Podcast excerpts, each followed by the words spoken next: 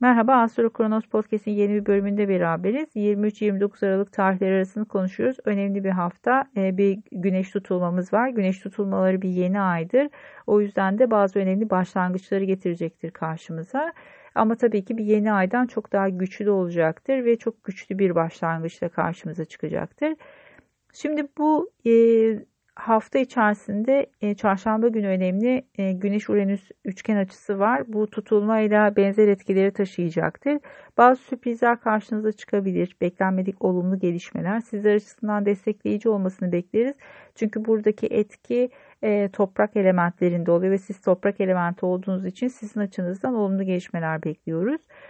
Aynı zamanda e, Tutulma da aynı evde olacak. Yani 9. evinizde oluyor. Bu karşımıza neleri getiriyor? Uluslararası konular, yurt dışı fuarlar, kongreler, e, akademik konular, aynı zamanda e, yurt dışı seyahatleriyle ilgili konular olabilir, vize, pasaport başvuruları vesaireler. Bunlarla ilgili konular içerisinde e, önemli gündemler karşınıza çıkacaktır.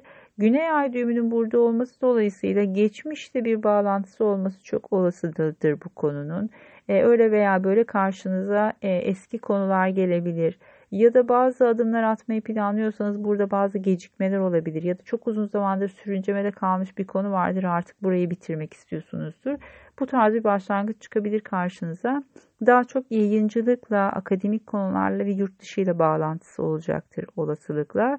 9. E, ev konularını inceleyebilirsiniz. Transitleri anlamak notunda birazcık daha detaylı bilgiler var burada. Abone olanlara iletiyorum bu notu.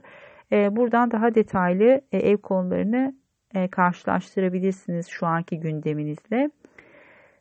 Cuma günü Ayın ve Güneş'in Jüpiter ve Satürn'le açıları olacak. Bu birazcık daha tutulma konularını tetikliyor. Aynı gün Perşembe tutulma oluyor. Cuma gününde bu açılar tetikleniyor. O yüzden Perşembe, Cuma e, önemli bu anlamda. Tutulmanın hayatınıza getireceği bu e, süreç içerisinde nelerle karşılaşabileceğini göreceksiniz.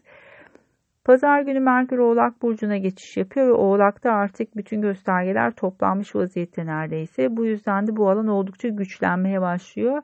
E, evrakla ilgili konular önleme, öne çıkabilir. Sözleşmeler, anlaşmalar. Tabii ki 9. evde olduğu için direkt aklımıza e, yurt dışı ile ilgili her tür evrak, yazışma, yasal konularla ilgili anlaşmalar, sözleşmeler e, bunlar ön plana çıkabilir. Vize başvuruları, pasaport, pasaport başvuruları gibi konular öne çıkabilir.